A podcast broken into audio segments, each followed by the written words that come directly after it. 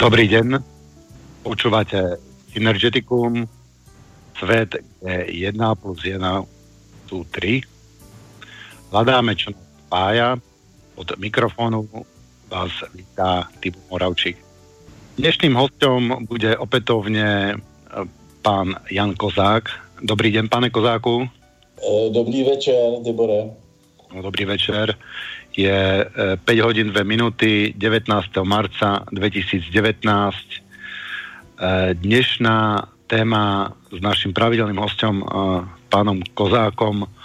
ktorý je prekladateľ zo sanskrtu, z védského jazyka,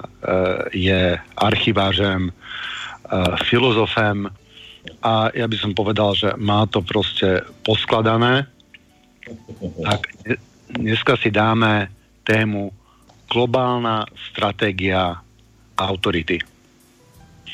Pán Kozák, máte slovo. No, tak eh, dobrý večer, my máme teda 6 eh, hodin, eh, ty tam máš asi 5 hodin. O, Prepačte, zabudol som, zabudol som uh, um, odrátať ten slovenský čas. Áno, máte 6 hodín. Áno. Ja, ja, ja som uh, v Tunbridge Wells, uh, čo je kúsok od Londýna v Anglicku, uh, kde žijem, takže týmto to mám trošičku uh, přeházené. Já to chápu. Jenom aby nebyli posluchači zmatení. Uh, tak, uh, tak já zdravím všechny posluchače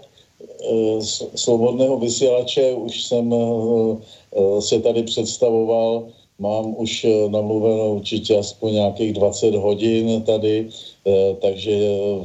většina z, z těch posluchačů, kteří teď jsou u aparátu, tak už mě znají. A já dneska chci pokračovat v tom svém výkladu na základě vědeckého poznání ke kterému jsem eh, svojí badatelskou činností za těch 40 eh, let do, dospěl a eh, nazval jsem právě ten výklad globální strategie autority. Tak mi to vystalo, tenhle ten název už před lety, když jsem právě dospěl k tomu kruhovému nebo celkovostnímu pohledu na Eh, na, na, na všelijaké fenomény lidských kultur na naší planetě, eh, protože eh, tady panuje absolutní chaos, nebo lépe řečeno, není tady žádná diagnóza, která by pomáhala člověku orientovat se v těch všech náboženstvích a těch všech proměnách kultur a bohů a podobně, takže panuje tady naprostý chaos a pomocí tady eh, téhle z té podpůrné teorie eh, je možné eh, se zorientovat a řadu fenoménů na naší planetě lépe, lépe pochopit. Takže především Eh, eh, víte, že jsem se věnoval v minulých přednáškách eh, výkladu védského pohledu na svět, který považuji za základ vůbec lidské kultury a všechny ostatní kultury na naší planetě považuji za, nebo jsou prokazatelně vyvoditelné z téhle z té prvotní všelidské Eh, náboženské nebo duchovní orientace. Eh, jde akorát eh, o to, do jaké míry podrželi ty ideje a pochopení těch ideí, či do jaké míry se nechali zlákat nevědomostí do temnějších světů a celkově teda je, je třeba říct, že Eh, orientalistika jako taková, to znamená studium eh, těch sanskritských pramenů a studium právě dávné historie eh, v Ázii a všech kultur, které přímo z Védy vyrostly, kromě té samotné Indie, je třeba tady jmenovat především obrovskou říši perskou, a potom i studium slovanských takzvaných pohanských kultů, tak nám otvírá teprve vlastně oči k tomu, aby jsme světu porozuměli, protože do té doby, dokud budeme uzavřeni jenom v tom biblickém paradigmatu a v tom západním způsobu myšlení, tak prostě nám poznání není umožněno. Teprve tím, že se dovzděláme a studujeme buddhismus, studujeme Vedantu, sámky a filozofii, studujeme taoismus, Eh, čínské dějiny, eh, japonský buddhismus, eh, zaratuštrovství a tak dále, tak teprve vlastně uzavřeme jakýsi mysteriózní kruh, který nám vytvoří to otevřené třetí oko, kterým pak můžeme hodnotit vlastně fenomény různých kultur na naší planetě. Eh, no a při eh, tomhle dovzdělávání, které každému doporučuji, eh, tak zažijeme prostě šokující poznání, protože my takto do vzdělení spatříme teprve za prvé pravou podstatu duchovní školy, o které jsme byli skrze, skrze tu dogmatiku Bible značně dezorientováni, nebo jsme se, jí dost, se k nám dostala v převrácené nečisté podobě. A, a v rámci tady tohoto šokujícího pochopení, že jsme za zrcadlem, že jsme pod vodou a ne nad vodou, tak, tak pochopíme, že, že žijeme v jakémsi teda světě hmotné nápodoby, Eh, všeho toho, co eh, ty paprsky eh, ducha a duchovní školy mm, nám vyzářili, že, že prostě žijeme vlastně otočení zády k té škole, otočení teda na západ jakémsi stínu, který ty, ty ideje vrhají zády k ním na místo vstříc. A Eh, že jsme odděleni už vel, velmi dlouhou dobu od kontaktu s tím originálem, s velkým O, s tím, s tím hm, duchovním principem velebeným našimi předky a kterému se v té indické tradici říká Puruša, věčný duchovní člověk, který, který právě je koncipován zcela jinak, eh, než jak eh, to známe v té podobě biblické. Eh, takže ten, ten úplný celkovostní holistický pohled na kultury na naší planetě, tak nám přináší důležitou diagnózu právě to rozpoznání skutečného stavu věcí a světa eh, tím, že můžeme pochopit eh, jeho podstatu, eh, která nám právě v tom zmateném židokřesťanství naprosto unikala a uniká a také bude všem těm, kteří se uzavřou jenom v tom, v tomhletom světě Eh, biblickém, tak taky bude na věky, eh, na věky teda eh, jak si unikat. Jo. Takže především, především se dozvíme o tom, že základem té duchovní školy byla, byla nauka, jak jsem určitě již tady v nějaké přednášce vysvětloval, o dvou světech, o dvou realitách, nebo lépe řečeno o tom, že realita světa eh, je, eh, se zásadně vždycky dělí na dvě eh, části nebo dva své rázné světy a to je ten svět věčně jsoucí, věčně živý a na ten svět pomíjivý. To právě není tak zcela úplně jasné pro studenta Bible, protože tam právě ta podstata toho, co to je Bůh a co to je věčnost a co to je věčný život, tak je značně zmatená a e, není e, možné jí dobře porozumět, e, nebo lépe řečeno, e, ti autoři, kteří e, e, tu Bibli sepisovali, tak, e, tak právě e, jim to nebylo jasné a vycházeli z té tradice židovské, kterou smíchali s tou nově přicházející vlnou gnoze a buddhismu a vytvořili tak zkrátka neuchopitelný zmatek, rozčilující zmatek, kde který člověku eh, eh, neotvírá oko, nepomáhá mu právě v tom jasném, čistém vidění světa. Takže to poznání, které vyplývá z, z, z té ze studia východní duchovní školy, tak je právě tohleto, že totiž na počátku je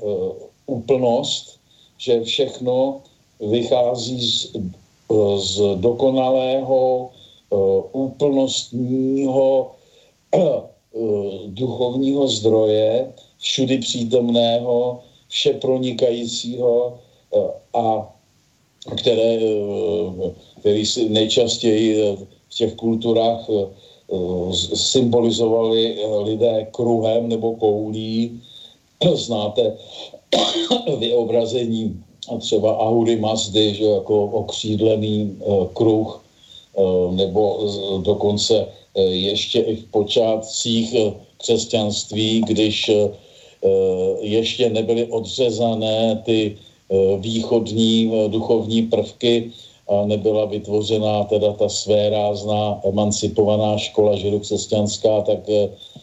Ježíš byl také zobrazován v podobě kruhu se znakem Chiro nebo, nebo podobně. A, a e, ta, e, mm, ta podoba právě nám teprve, nebo ta, to, to pochopení toho, o co, se, o co se vlastně v tom, při tom slově duch nebo Bůh jedná, e, tak teprve skrze tu východní školu nám otvírá vlastně naprosto přirozeně přístup eh, do těch duchovních světů, eh, které eh, máme díky té převrácené škole vlastně zavřené. No a ten další velmi důležitý model, který zvlášť rozvíjeli Peršané v té své hm, vlastně mnoho set let trvající říši,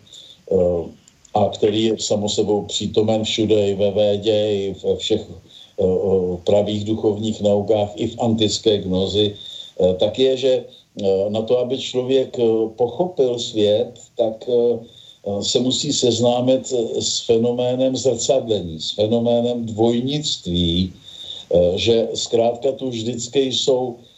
dvě síly, dva bohové, se dá říct, nebo dvojníci, dvojčata, eh, která eh, hrají, eh, která, která právě matou poznávajícího člověka a člověk neví potom, protože ten, to spodní zrcadlo, ten zrcadlový obraz se podobá tolik tomu originálu, eh, že je lidé zaměňují a tímhle tím způsobem eh, dochází právě k masovému zmatení mysli, eh, tím, že lidé místo toho, aby uctívali to pravé světlo poznání, tak uctívají právě jeho nápodobu, toho dvojníka,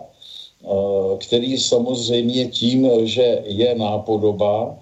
tím, že je kopie, eh, tím, že je vlastně, eh, jak bych to řekl, on zakrývá, pokrývá tvář toho nezobrazitelného ducha a vytváří, on ho představuje, to je strašně krásný slovo, to znamená, on si stoupá před něj a tak ho zakryje, takže člověk nemůže dobře zavnímat tu pravou podstatu ducha, No a tím samozřejmě na něm parazituje, tím ho vyžírá a veškerou úctu, kterou by lidé chtěli věnovat tomu pravému životu, té pravé duchovní podstaty, podstatě, ze které všichni žijeme, tak místo toho věnují teda tu úctu eh, jeho hereckému představiteli, to znamená v podstatě podvodníkovi, který akorát využívá té, té své možnosti předstoupit a sbírá potom veškerou lidskou ústu a sílu ve svůj prospěch. Mluvil jsem tady také o tom, že se dá použít na takovéto pochopení světa i ten model slunce měsíc, že ten svět slunce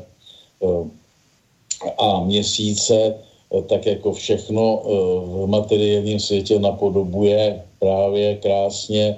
eh, nebo realizuje krásně tuhle tu základní dvojici dvojčat, kdy si musíme uvědomit, že ten, ta zrcadlová síla tady není náhodou, ta je tady proto, aby, aby udržovala tělo, aby Eh, aby prostě život eh, v těle mohl, mohl pokračovat. Eh, ale přesto už jenom tou symbolikou den, noc nebo tou zajímavou symbolikou až neuvěřitelnou, kterou jsem, myslím, tady rozebíral na slobodném vysílači, totiž nad tím, těmi mysteriózními fakty o tom, je, v jakém vztahu právě je slunce k zemi a měsíc k zemi a nad, nad tím zázračným fenoménem, že ten měsíc je právě tak velký a právě tak daleko od země, od, od země, že v případě, když dochází k zatmění slunce, tak ty, ty kotouče jsou naprosto, naprosto totožné, takže měsíc opticky zakryje slunce naprosto dokonale, tak to prostě, to jsou věci, které nám, které by nás měly poučit, které otvírají lidem poznání o těle těch základních dvou duchovních veličinách a umožňují jim také se orientovat v tom, jako o jaký zrcadlový jev eh, se tady na světě, do kterého jsme se zrodili, eh, jedná. Tak, eh, takže... Mohl by som, mohl by som to tak uh, nejako, nejako uh, zhrnúť. Uh, to znamená, že ten duálny, to duálne vnímanie uh, vesmíru Mm, nás vlastně eh, je, tý, je tým odrazom a v skutočnosti je to ta, eh, ten, ten, holistický, ten holistický aspekt, že, schopnosť vnímať všetko ako jednotu, čo je vyjadrené tým eh, kruhom. Dá se to tak zjednodušit? Jo, můžeme to takhle klidně říct, ano. Eh, tady jde o, to, eh, o tu důležitou věc, eh, kterou jsem taky probíral, která je důležitá při jako tom novém, teďko už do vzdělaneckém teologickém pohledu na svět, a to je to, že, že ty, ten kult stvořitele všeho hmotného je právě důsledkem teprve té sekundární síly, protože Eh, ta, eh, ta, ta pravá duchovní škola od védských počátků přes Vedantu a eh, až po antickou gnozi, tak ta právě ukazuje na to, že, že ke stvoření, k tomu zahuštění světla dochází teprve v prostředí právě jako nevěděním nebo dochází přes jistou zajímavou hranici, přes to zrcadlo, přes vodní hladiny a že mm, není možné teda přistupovat k tomu takzvanému bohu tím způsobem, jako k němu přistupují zvláště semické kultury nebo i všechny chtonické kultury světa, že totiž eh, oni nevidí tu duchovní eh, podstatu, ten prapočátek, ten originál a, a usívají proto právě vždycky jenom toho dvojníka nebo tu sekundární sílu eh, a tím se dostává právě celá teologie na cestí, které potom vrcholí v kultu materialistickém, tak jako to je dneska. A teprve prozřením tady tohohle toho zrcadlení může člověk eh, pochopit, eh, kde je chyba. Jo? Může teprve se osvobodit od toho stvořitelského pohledu na svět, protože jak ukazuje zvlášť nádherně Buddha a buddhismus, je to cesta milná, je to cesta, která vlastně vede do pekla, protože když budeme uctívat se všemi těmi stvořitelskými kulturami Eh, všecko tělo jako to dobré, jako to boží, eh, tak je úplně jasné, že celá eh, kultura vždycky skončí v pěstování tělesnosti, v, v uctívání tělesnosti a všech potřeb tělesnosti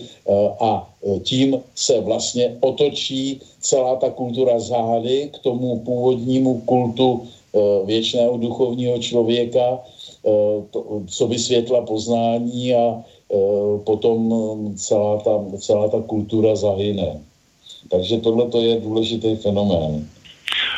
Pán Kozak, já mám ještě otázočku. Aj chtonické, tie chtonické náboženstva, tie chtonické síly tiež vychádzajú z tej vedskej kultúry? Samozřejmě eh, je to zajímavý eh, fenomén právě z toho důvodu, já za chviličku se k tomu dostanu, až budu představovat právě tu globální strategii autority. Oni jsou vlastně zrcadlovým převráceným obrazem toho, toho slunečního kultu. Jo? Oni jsou vlastně lunetické a stejně jako měsíc eh, jist, hraje eh, vlastně slunce noci, eh, tak, nebo je sluncem noci, tak ty chtonické kultury, když je člověk studuje, tak právě vidí nádherně, že oni oni používají ty stejné obrazy, stejné dokonce ideje, akorát je všecko obráceně. takže zkrátka místo, místo křesání světla, poznání že jo, té sómy, eh, tak křešou, eh, tak křešou krev. Místo, aby uctívali den, tak uctívají noc a, a tak dál. Jo? Takže to, nemůžeme to brát tak, že by to vzniklo jaksi nějak nezávisle samo od sebe, protože všecko, všecko v celém kosmu je propojené, všecko o sobě ví, všechno je ve vzájemném kontaktu, v reakci a podobně, takže eh, ty chtonické kulty eh, ty nevznikly vůbec náhodou, vznikly jako z toho opačného zdroje, než je světlo poznání, to znamená z nevědění. Eh, a v rámci toho nevědění, protože to nevědění vlastně není nic jiného, než právě ten pobyt za zrcadlem, nebo v tom zrcadle je to eh, prostě eh, ten, eh, ten fenomén, že, že v zrcadle někdo je schopen něco spatřit a nevidí ten originál a myslí, domnívá se, že ten zdroj je ten v tom zrcadle. Takže tohle to je ten zajímavý vztah mezi těmi védskými kulty a mezi těmi kulty chtonickými, které jsou všude rozšířený po naší planetě v mnoha kulturách. A eh, ta nevědět... Prepač, že vám do toho, do toho skočím, takže ten, ten Lucifer a Satan je v podstate vlastne reprezentuje, reprezentuje svetlo a, a vedenie v, tej, v tých v tých semických náboženstvách? Uh, že či, či je to tam vlastne, či je to vlastne um, o, parafráza na tu vědskou kulturu, ano, právě ten Lucifer a ten Satan. Ano, samozřejmě, to, to, o tom jsem uh, taky už uh, s, hodně mluvil a, a mám to i jako zdokumentováno v knížkách, že to samo se vůbec není náhoda. Jsme se o tom bavili, že Lucifer jako světlonož, že je zcela nepochopitelně pro lidi, který, kteří nejsou vzdělaní, eh, tak je zcela nepich, nepochopitelně eh, označován za satana nebo démona nebo ďábla, eh, ale teprve tehdy, když my pochopíme zrcadlovost té Bible, která vlastně chtěla představit a nahradit tu naší dávnou indoevropskou náboženskou tradici, a proto proklela Budhu, že ho proklela všecko východní, eh, tak tak eh, teprve začneme rozumět, proč se tam vůbec tenhle ten světlonož východu, který je proklínán, objevil. Jo? Proč se, jak se to vůbec mohlo stát? Eh, právě teprve díky pochopení toho zrcadlení my můžeme pochopit my můžeme tomu světu porozumět, jo? že jsme se prostě uh, odstli uh, v, té, uh, v tom světě převrácenosti a že tohle je ten zdroj veškeré převrácenosti. Já jsem uh, nedávno měl tady v Praze na Novotného lávce přednášku, možná, že někteří posluchači si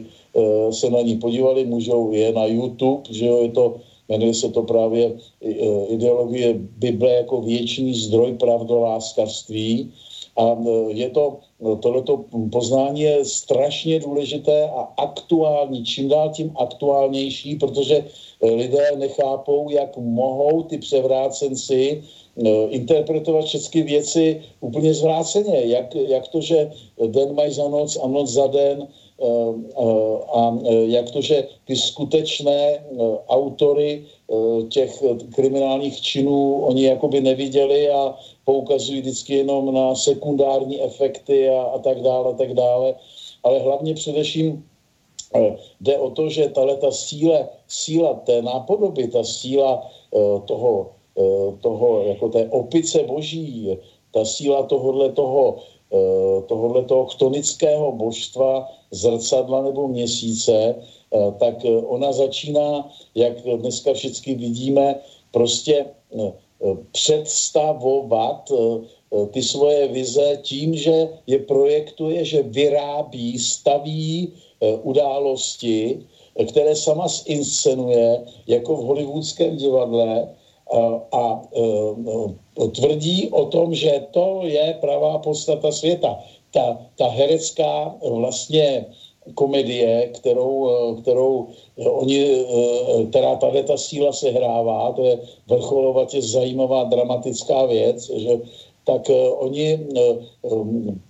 představují... To jsou naše prezidentské volby teraz akurát aktuálně. Prosím? Že tá, uh, tá show, to je dneska, dneska fičí prezidentské volby, ale to len uh, na okraj, prepáčte, pokračujte. Ano, jo, takže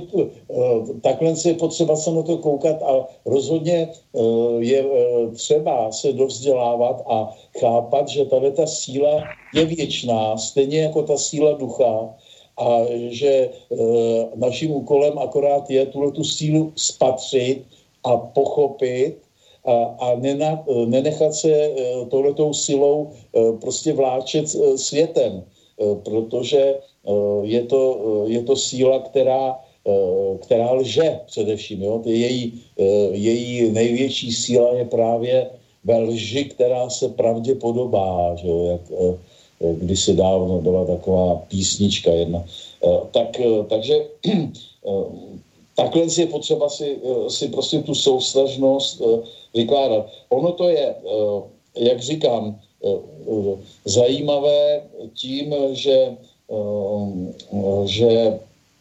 ten, ten systém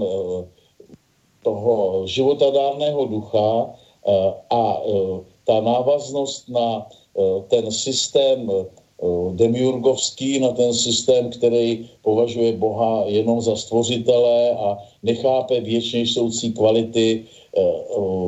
člověka nebo vůbec té duchovní síly, která udržuje svět, to je to pevné přesvědčení indoevropské tradice, tak ten, ty, ty systémy tady vždycky byly a vždycky budou, proto je vlastně život věčný, proto je trvalý a proto je to tak zajímavé, protože tam dochází k tomu, že odpad toho jednoho systému, to, co ten jeden systém odmítá, trestá, vylučuje, vyhání, hanobí, je potravou a životodárnou silou toho druhého systému. Jo? Takže, eh, takže vlastně svět, jak eh, říkám častokrát, vlastně dýchá pomalým dechem eh, věků, které se proměňují v tom smyslu, že, že když, aby prostě nic jaksi nezatvrdlo, nic, aby neskornatělo, aby všecko pořád proudilo, aby se všechny hodnoty Eh, eh, obnovovali, eh, tak zkrátka při tom nádechu, při tom, kdy převládá ten systém purušovský nebo buddhistický, což je totéž, Buddha a Puruša, to můžeme stotožnit, prostě kdy, kdy převládá to pochopení, hm, co je podstatou života, jaké hodnoty jsou životadárné a které, kterých si musíme vážit Eh, tak v takové době zkrátka eh, ty tonické síly tělesnosti eh, jsou nevy, nevyužívané, jsou, jsou prostě potlačené, úpí v koutku v strašlivých mukách, že, kdy všichni zkrátka zlodějové, všichni sexuální maniaci, všichni vrazy, zlo, všichni prostě ty, kteří chtějí žít živočišnej Eh, veškerý obžerství a, a pití alkoholu a tohleto pláče, že jako to eh, plakalo eh, skoro tisíc let, když buddhismus ovládal kromě Ameriky naší planetu, tak, tak potom, když zkrátka se dostane jaksi do završení, protože všecko má svoje završení, Eh, tak, eh, tak eh, začne se ten systém rozpadat, protože už je to neúnosné pro všechny ty tělesné bytosti, jako ty teda bytosti, které žijí pouze pro tělo a pro tělesnost. Takže s velkou radostí pak všechny ty, ty zloději a, a podvodníci a, a, a rváči a, a tak dále začínají zjišťovat, že už ten protivný Buddha a, a už ta idiotská duchovní škola, která nám nedovolí ani žrát maso, ani chlastat whisky, ani přepadat e, lidi a brát jim e, jejich bohatství, e, tak už je konečně fuč a začíná svoboda. Jo, to je právě ta chtonická svoboda, která dneska zcela ovládá svět a veškeré řády se bortí a budou dál bortit, dokovat lidé uh, budou tuhle tu sílu uctívat. Uh, takže tímhle tím způsobem to ale pumpuje. Jo? Je to velmi zajímavý takový uh, systém spojených nádob, který je fascinující, když ho člověk sleduje Ehm, kdy, eh, kdy vlastně je takhle vytvořeno neustále, eh, neustále to, že eh, ten, ten svět se nadechuje a vydechuje a je, jak já často přirovnávám v přednáškách, podoben tělu člověka ležícímu na vodě, kdy při nádechu se vynoří nad tu vodu a při výdechu se ponoří pod tu vodu. To je takový krásný vlastně symbolický obraz, eh, jakým způsobem běží dějiny, jakým způsobem eh, vlastně vznikají a zanikají eh, civilizace a kultury. No takže tohleto jsem chtěl říct na úvod. Teď, a teďko teda k té samotné globální strategii autority. Když člověk se vzdělává a studuje ty různé historie říší, když má přehled už o dějinách Evropy a dějinách Ázie, a když se seznámí právě i s těmi kulty chtonickými, které mají epicentrum v Americe a s tím protipólem, který má který, který má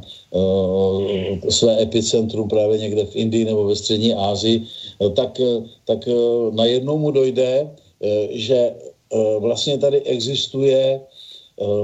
polarizace náboženských představ, polarizace myšlení, polarizace mentality. Jo. E, takže e, my e, najednou uvidíme, že tady je jakési proudění mezi východem a západem, které má tyto dva póly a že tyhle ty póly spolu hrají stejně, jako jsem to teď na úrovni náboženství vysvětloval i vlastně v průběhu světských dějin. To znamená, že východ eh, dodává právě tu vnitřní pevnost purušovskou člověka, protože má eh,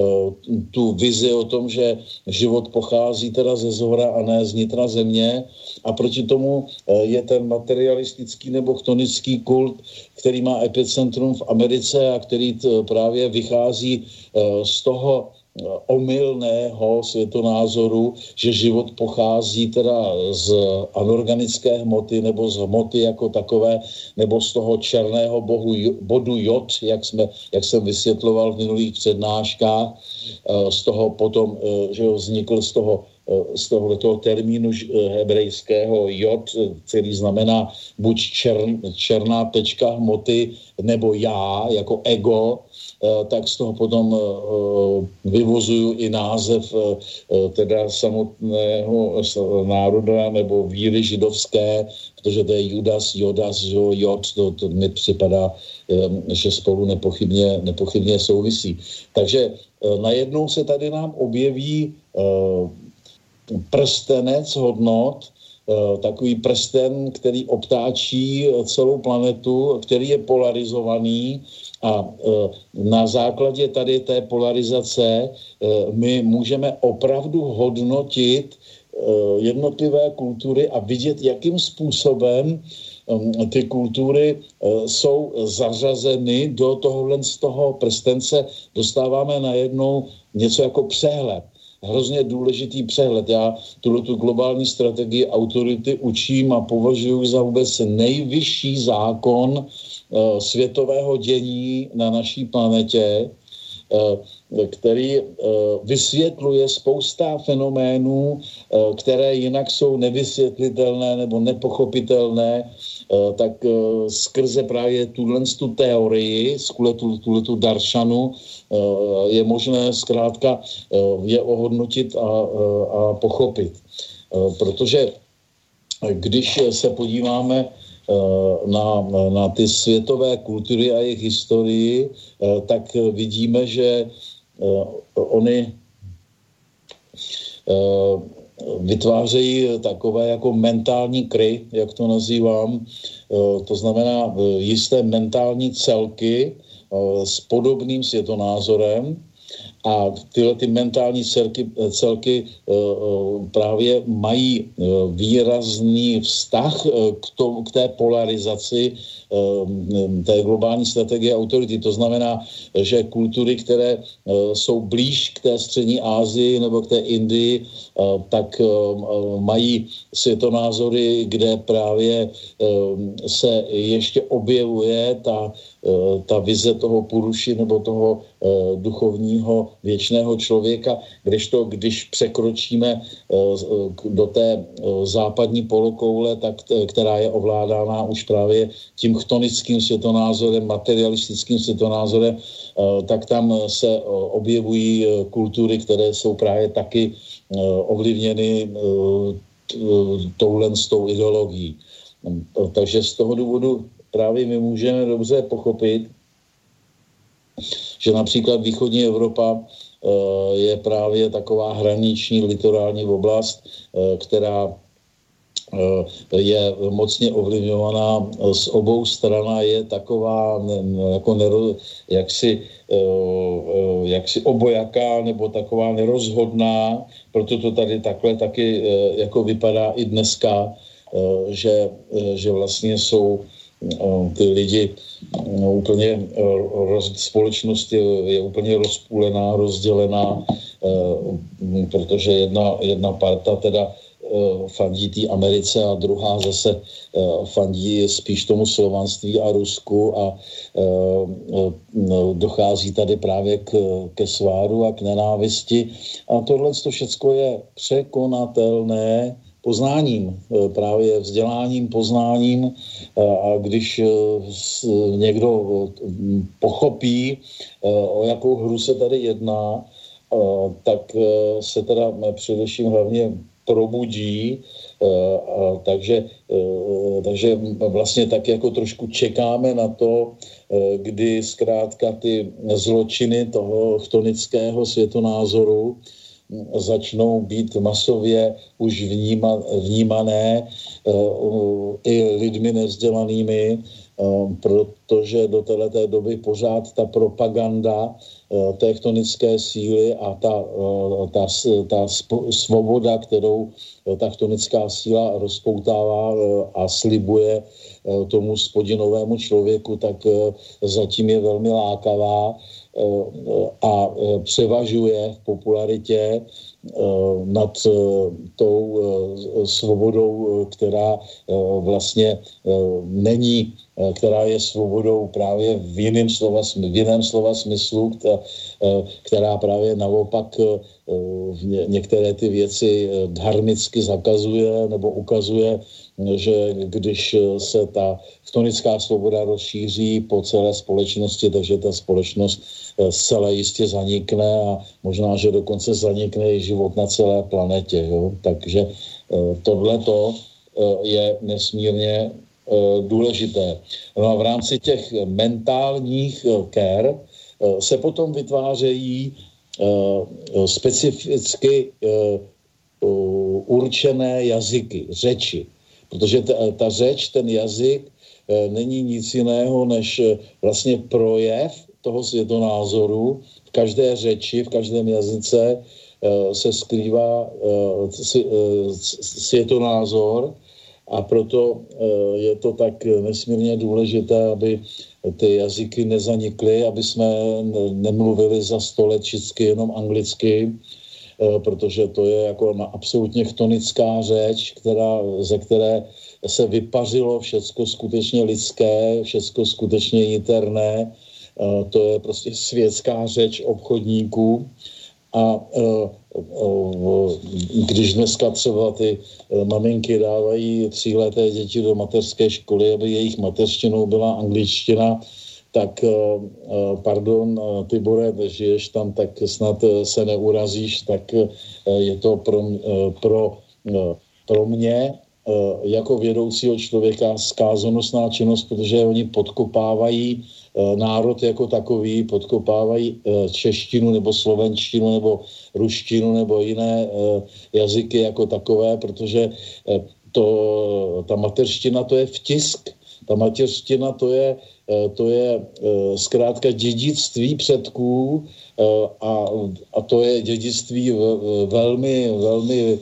jak bych to řekl, chválihodné nebo důležité, protože to formuje charakter toho člověka, formuje to prostě, aby, to, aby nedocházelo k absolutním zmatkům, k nemocem mentálním, psychickým. To je přímo uzdravující věc, když se stabilizuje ta e, mentalita, ten světonázor e, v nějakém tom jazykovém projevu, e, tak je to blahodárné a každý národ by si měl vážit svého jazyka, měl by ho právě pěstovat a chránit před nějakou globalizací, protože, protože nejenom, že to dělá nějakou pestrost, ale právě, že to, eh, že to vlastně i eh, jaksi vytváří to, čemu my říkáme kultura, to znamená to, co bude pěstováno, jo, latinsky. Že představa, že, že, by, že by prostě jsme na celé planetě, planetě třeba přijali jenom tu angličtinu a mluvili jsme všichni Maďaři a Rusové a, a, a všichni Eskimáci a podobně, že by mluvili jenom anglicky. E, ty Eskimáci už k tomu teda spějí, protože e, víte, že jsou hodně, hodně blízko teda toho, e, toho pólu chtonického, to, tomu pólu chtonickému, tak, tak tím vlastně dojde k tomu, že, že potom ta domácí kultura zmizí. Eh, tak jak to dneska vidíme ve městech, eh, která jsou po celé vlastně planetě stejná, eh, což právě předtím, než začala globalizace a než se všichni učili anglicky, tak to nebylo. Když člověk prostě přijel někam do ciziny, tak byl obohacen jinými tvary domů a jinými způsoby života, jiným oblečením, Eh, ale eh, dneska tohle to už mizí. Eh, dneska, když letíte letadlem kamkoliv, tak, tak v podstatě ty, ta novodobá města se začínají podobat jako vejce vejci a už to ztrácí vůbec smysl.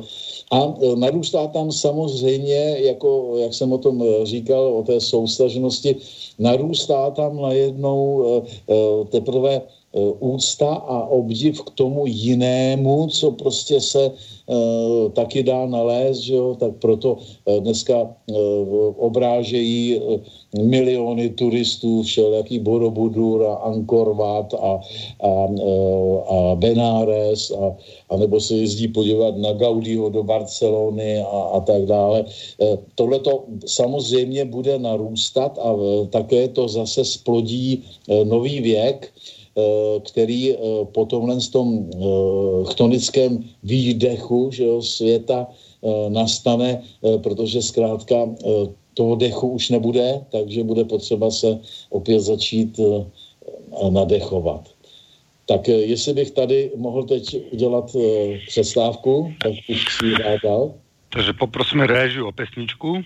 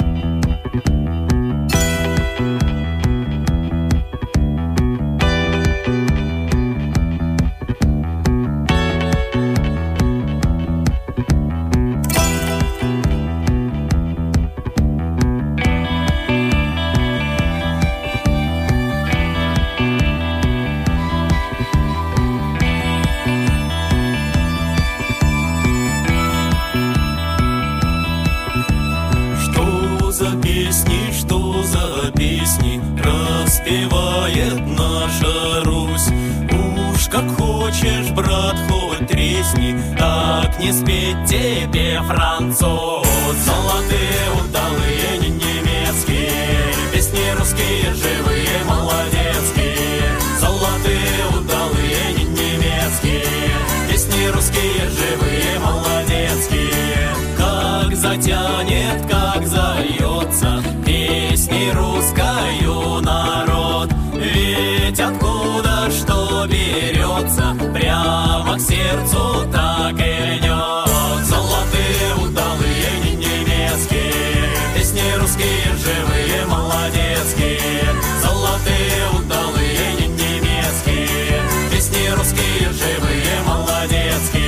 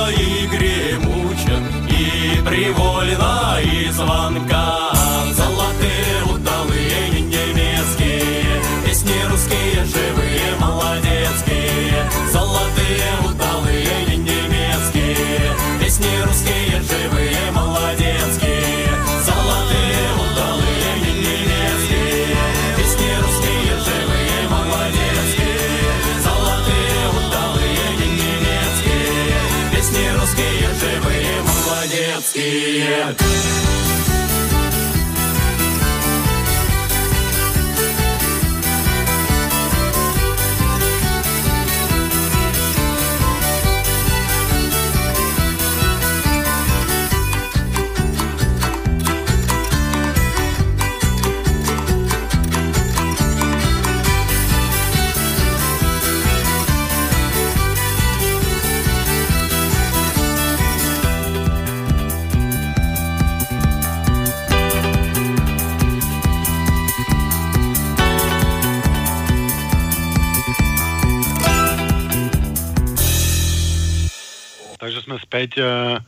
Počúvate Synergeticum. E,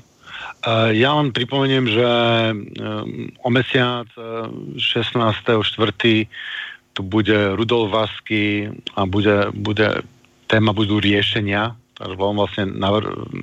naposledy rozprávalo o histórii, teraz bude o riešeniach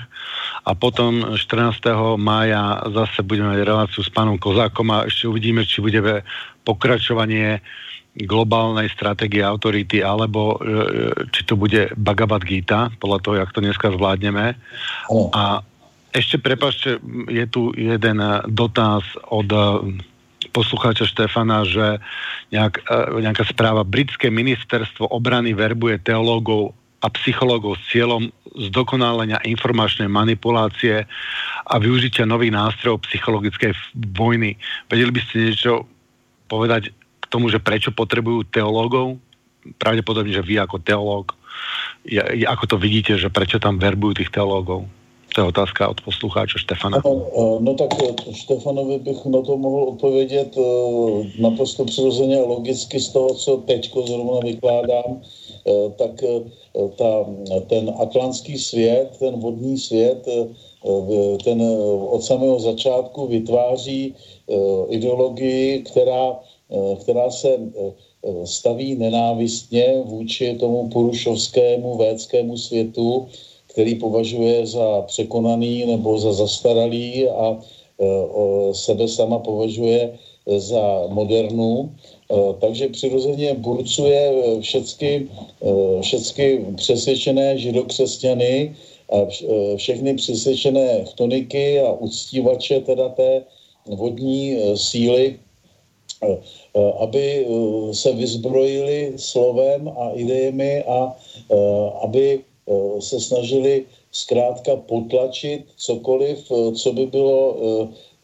v rozporu s tím jejich světonázorem. Takhle se brání každá kultura úplně přirozeně a samozřejmě, ale úloha člověka je právě Eh, přemýšlet a eh, pochopit a vybrat si prostě eh, úloha člověka tady je gnostická, je, je prostě, my jsme tady kvůli křesání světla poznání a ten, kdo to pochopí, tak právě už je svobodný. To, takže tomu naprosto jasně rozumím a je to, je to, řekl bych, skoro z hlediska globální strategie autority samozřejmé a přirozené. Jo, tak takhle asi. No já bych navázal ještě na to, že jsem začal mluvit eh, teda o tom, eh, o těch eh, jazycích a o těch, o těch národních kulturách. Čili ten národ je potřeba chápat jako vele důležitý stavební kámen celé lidské společnosti. Je to, je to taková, taková prostě takový kulturní výpěstek té, eh, na té mentální kře, která se pohybuje právě mezi těma dvěma proudy a eh, jako takový je potřeba také hostít a chránit. A jsem teda proto přesvědčený o tom, že, že ten národ je něco strašně důležitého a že to rozhodně není možné se jako interpretovat nebo se spokojit nebo nekritizovat všechny ty ide, ideologii toho chtonického světa, kteří mluví o tom, že národ je něco jako, jako obyvatele nějakého státního útvaru, které, které, kteří mluví nějakým, nějakým společným jazykem. Jak se o to právě dneska ta chtonická síla pokouší, protože, protože to prostě není pravda. To, tam to národ je něco, co národ je vlastně bytost, jedna bytost, která, která má svůj život, která právě citlivě reaguje jako organismus na všechno, co se v tom organismu projevuje. Když mě bude, když si nakopnu palec, tak budu vědět, že mám nakopnutý palec, bude to vědět prostě celá moje bytost, tak podobným způsobem reaguje i národ. To je potřeba si uvědomit. Takže tahle ta koncepce toho, toho chtonického světonázoru, že, že prostě je to jenom etnografický materiál, prostě souhrn, soubor, směska všelijakých rasově odlišných bytostí s různými tradicemi, s různými představami, s různou mentalitou, tak je prostě filozofie nebo ideologie likvidační. Tohle to je potřeba si uvědomit, že to je velký nebezpečí, že by se měli tady lidé, kteří tohleto chápou, ozývat, protože takhle se právě vytváří ta, ta potopa, to znamená ta, ta globalizace, která chce unifikovat, sjednotit a smísit všecko se vším do jedné šedi, do jednoho, do jednoho vlastně takového, takového, řekl bych,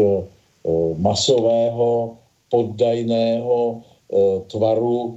se kterým si potom ta síla světa může dělat, co chce. Každý národ právě by měl a má taky ve svém jazyce ukrytou svoji mentalitu a svoji filozofii, svůj světonázor, který by měl si hájit a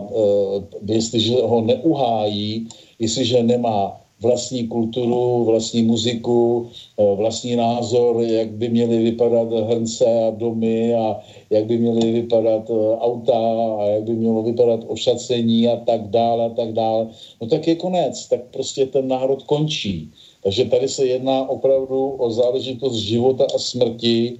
a je tady potřeba podpořit v tomto smyslu tu myšlenku národních států, tu myšlenku, že národ není etnografický materiál, ale že to je jistá ideová mentální jednota, která tvoří tu kulturu. Tak, takže to je významné. No a v rámci té globální strategie autority, tak jak ji popisuji, tak se vlastně jedná o, o, o něco jako osmotický tlak, bych to nazval, mezi buňkami, když bych ty národy přirovnal k buňkám, kde, kde každý ten národ vlastně je polarizovaný v tom smyslu, jak jsem tady ty dva póly vykreslil. Takže my můžeme sledovat, když se vzděláme a známe historii národů a historii kultur, tak, se, tak, se, tak najednou spatříme, že to, co mají angličané proti američanům, je to též, co mají francouzi vůči angličanům a je to též, co mají Němci vůči francouzům a co mají Češi vůči Němcům a co mají Slováci vůči Čechům a co mají třeba Rusové vůči Slovákům a co mají Indové vůči Rusům. Je to prostě, je to prostě srovnané právě tou magnetickou polarizací nebo tím, tím vlastně stanovením si a pochopením globální strategie autority a e, stejně tak obráceně. To znamená, že cokoliv, co prostě je západní, tak směřuje a posiluje ten svůj amerikanizační tonický proud, e, s tím, že epicentrum vychází právě z té Ameriky a cokoliv zase se tomu amerikanismu brání, tak posiluje směrem k té střední Asii, k té Indii. Eh, a eh, tady máme krásný příklad, eh, kde, kde mně připadá, že lidé můžou nejsnáze, nejsnáze nejvíc, nejlépe teda pochopit tu, tuhletu polarizaci na příkladu islámu. Protože islám je právě Eh, velice eh, zajímavý eh, útvar,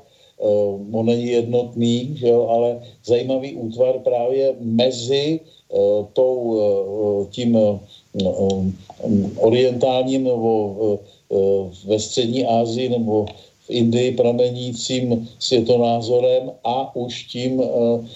chtonismem, Eh, který eh,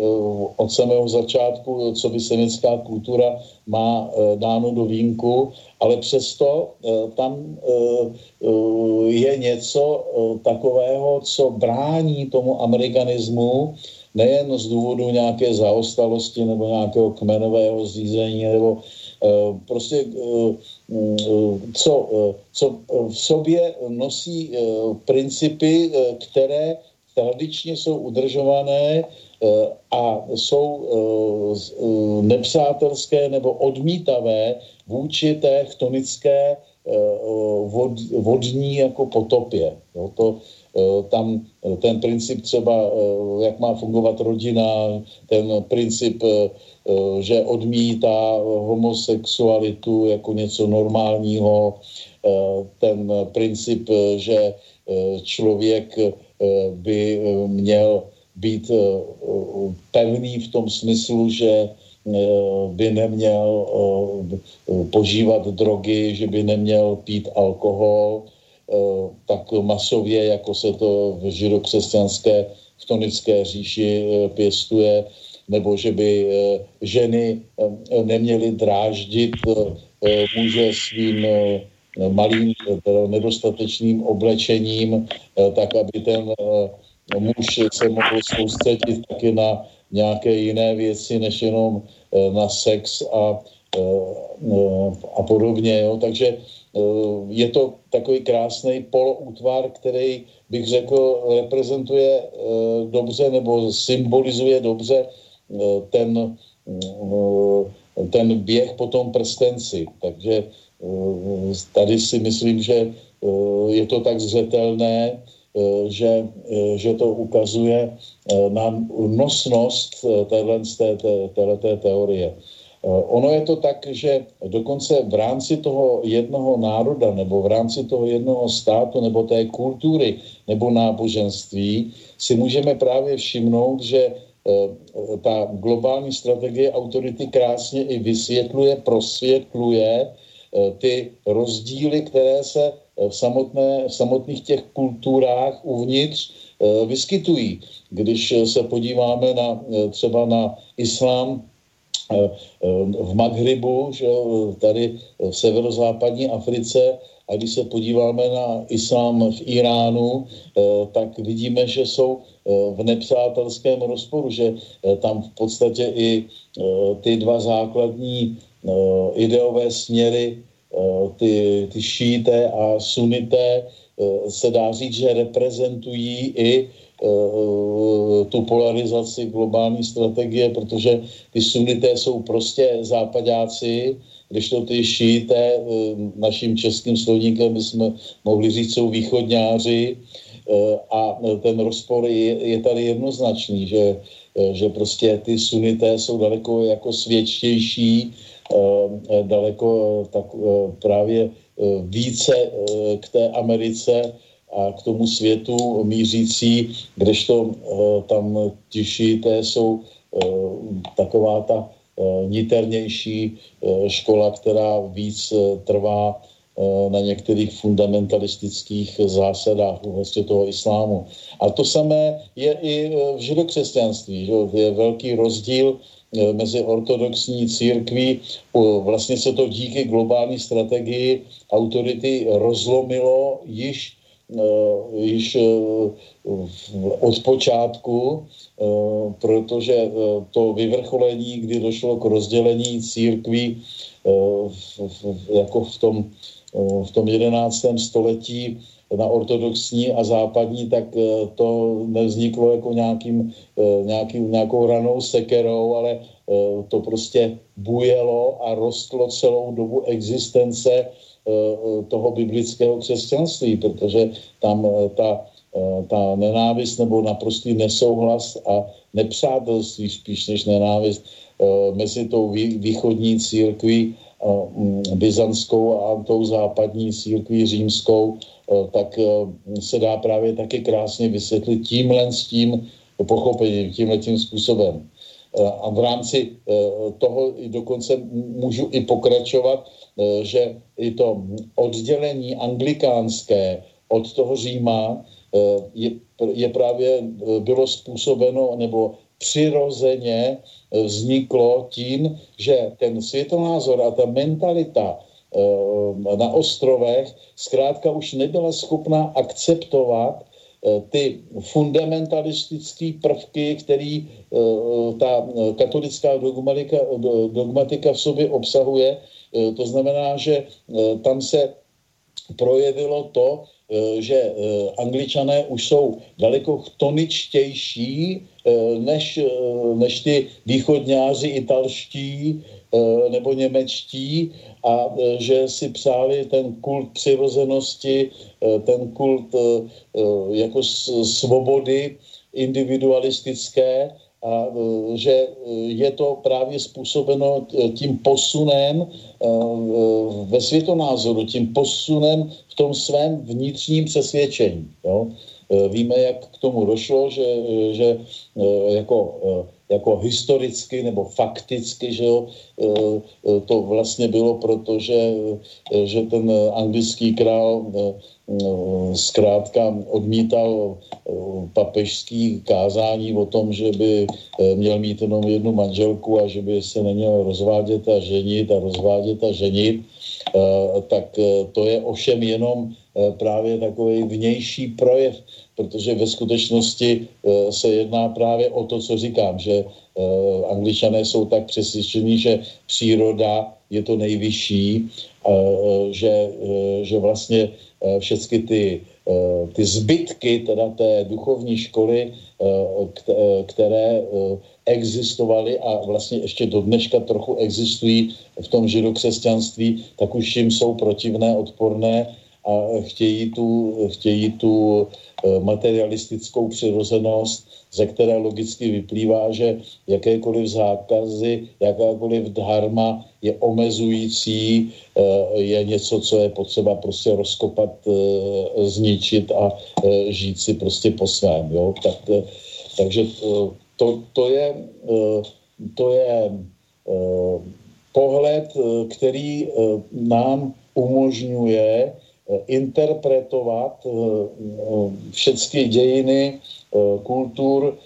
v rámci nějaké koncepce a tahle ta koncepce mně připadá jako velmi, velmi nosná a velmi důležitá. Je to, je to prostě něco, co tady vždycky existovalo a co existuje Eh, jako eh, po, cel, po celém tom pruhu. Já jako eh, na, nehodnotím, hodnotím prostě jenom v podstatě ten civilizační pruh, dejme tomu od Japonska, že jo, přes celou severní polokouli až po Ameriku, protože na zkoumání teda toho, jestli to je na jižní polokouli jiné, máme velmi nedostatečné Eh, vědomosti a také je tam eh, daleko méně pevniny a daleko méně velkých eh, kultur. Tam v podstatě jediná taková velikánská říše, že byla ta dávná říše Inků, která nepochybně taky reprezentuje nějakou mentalitu, která se v té Jižní Americe projevila a bude projevovat dál, ale ale potom jako člověk, který není afrikanista, tak nejsem schopen vůbec hodnotit, co se, jaký vývoj a co se odehrávalo v těch afrických národech a pak už nám tam zbývají jenom australští aboriginálci, kteří, jak jsem pochopila, také určitě tady na tom vysílání o tom mluvil, že jsou nepochybně vlastně taková upadlá větev té prastaré védské, prastarého védského světonázoru, jak dosvědčuje, nebo dosvědčovalo, nevím do jaké míry dneska už všichni pijou pivo a chodí v džínách a cestují po světě, ale dosvědčovalo teda to jejich náboženství, když ještě Eh, tam byli páni eh, sebe sama a eh, celá ta, celý ten kontinent vlastně obývali jenom oni, jo, takže tak, takže o tom... Pán Kosak, prepaš, že ona by sme si vytvorili takú, takú ešte holistickejšiu predstavu toho, ako, ako to bolo. Jak ideme ďaleko, akože, kde, keď vieme napríklad, že 13 tisíc rokov dozadu, tiež to boli dva, dva, dva princípy, alebo aj, aj viacej, 20 tisíc rokov, tiež to boli, stále to boli dva princípy, alebo to bola jedna kultúra, ktorá sa rozdelila, potom sa nejako spojila, rozdelila, alebo vy ste spomenuli ten, ten atlantský princíp, akože bola tam nejak tá Atlantida, ktorá je, e, e, ktorá je popisovaná e, Grekmi, tá bola, to bolo to centrum tej eh, tektonickej sily a potom bola tá vedská kultúra, alebo ako, ako, ako to asi zhruba bolo? No, já, že tady můžu vycházet jenom za prvé z, jako z historicky doložených věcí. Nechci fantazírovat jako, jako někteří, kteří jako přesně vědí, co bylo před půl milionem let a nebo jako Eh, jako ten Rudolf Steiner, že jo, který si klidně povídá něco o Lemurii a podobně, eh, tak eh, chci, pokud chci jako mít úctu k pravdě a nechci zkrátka jen tak žvanit, tak musím vycházet jenom z toho, co je nám známo. Takže tahle ta globální strategie je zcela nepochybně základním a nejvyšším zákonem Eh, ohledně vzniku kultur a jejich eh, představ eh, v době historické a době před prehistorické, kam sahají nějaká, nějaké naše vědomosti. Jestli před půl milionem nebo dvěma miliony lety to bylo nějak přepolované nebo něco, to opravdu nevím. Je to podle mě přirozený důsledek toho, že někde v té centrální Asii, ať už to bylo v Indii, nebo ať už to bylo někde v jižních e, stepích Ural, e, pod Uralem, nebo někde v oblasti třeba ještě víc na západ, Někteří také historikové mluví o tom, že to, nejstarší epicentrum bylo v Turecku, Eh, někteří zase právě jako někde na sever od eh, Mezopotámie eh, a tak dál. Někteří jako Indové samozřejmě ty tvrdí tu svoji muziku, že to prostě bylo v Indii. To už je jedno, ale když si představíme, že, že prostě tady došlo k nějaké teda explozi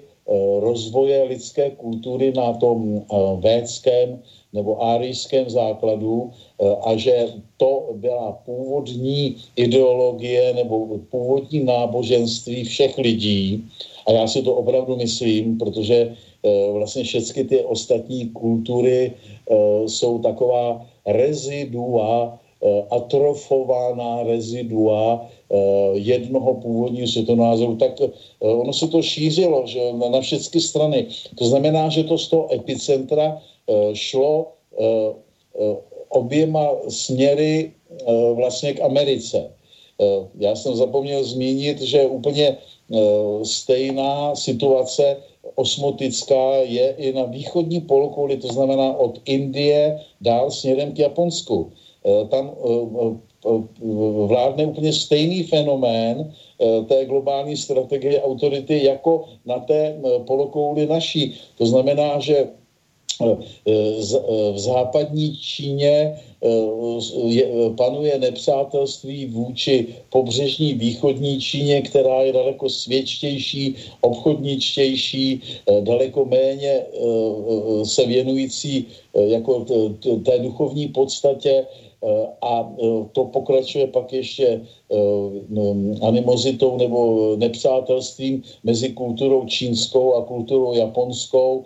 která, která je vlastně věčná jo,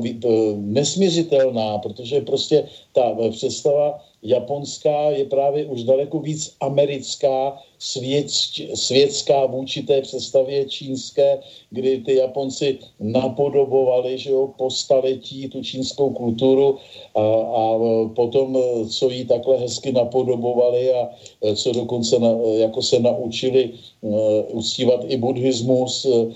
to znamená uh, poselství přímo z toho, z toho jednoho pólu duchovního, Eh, no tak, eh, tak eh, potom prostě v rámci té své kšatrijské, vojenské, militantní podstaty, která je právě pouze už jenom světská, brutální, tak ty svoje učitele neskutečným způsobem ve 20. způsobem ve 20. století znásilňovali, deklasovali a udělali tam že naprostý zvěrstva, Eh, aby všem Číňanům ukázali, co jsou teda zač, že jo, eh, jak, jak vlastně chtonická je ta, je ta jejich mentalita. No a samozřejmě, že proti té čínské eh, tady zase funguje takový jako odpor nebo nepřátelství s hinduismem, že, protože ten hinduismus se právě kouká na tu Čínu úplně stejně, jako se Čína kouká na Japonsko a úplně stejně, jako Japonci se koukají na Ameriku. Prostě je to, je to jeden prstenec, eh, který je provázen permanentní postupnou změnou jako na nějakém schodišti, eh, kde eh, si můžeme typologicky, jo, to je potřeba zdůraznit, typologicky srovnat a pochopit ty jednotlivé kultury. Eh, já bych chtěl říct, že, že eh, aby si diváci, posluchači nemysleli, eh, že to je nějaký, nějaký takovej až fyzikální zákon, že to je dané, že ty seš američan, tak seš prostě chtonik a ty seš int, takže seš duchovní člověk. No to vůbec ne, samozřejmě. Že jako Indie je zvlášť dneska plná chtoniků a, a v Americe se nepochybně e, rodí spousta ušlechtilých lidí, který, kterým je chtonismus odporný, e, tak e, jde akorát o, o to, že prostě tahle ta polarita vytváří převahu v té kultuře, převahu, která e, nakonec se ukazuje jako rozhodující, i kdyby to mělo být třeba 49% vůči 51%, jo. E, ale e, na tom, co, co prostě dneska třeba dělá ta Amerika, tak je nádherně znát, že že to nebude 49 kvůli, vůči 51, že, že tam prostě to, to přesvědčení lidí, nebo spíš ten naprostý nedostatek světla poznání, ten ideál eh, toho eh, amerického života eh, je absolutně, absolutně oddělený od nějaké duchovní školy, které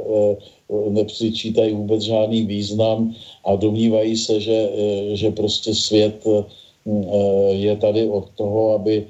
aby jsme ho prostě uspořádali, aby jsme vyráběli, aby jsme bohatli, a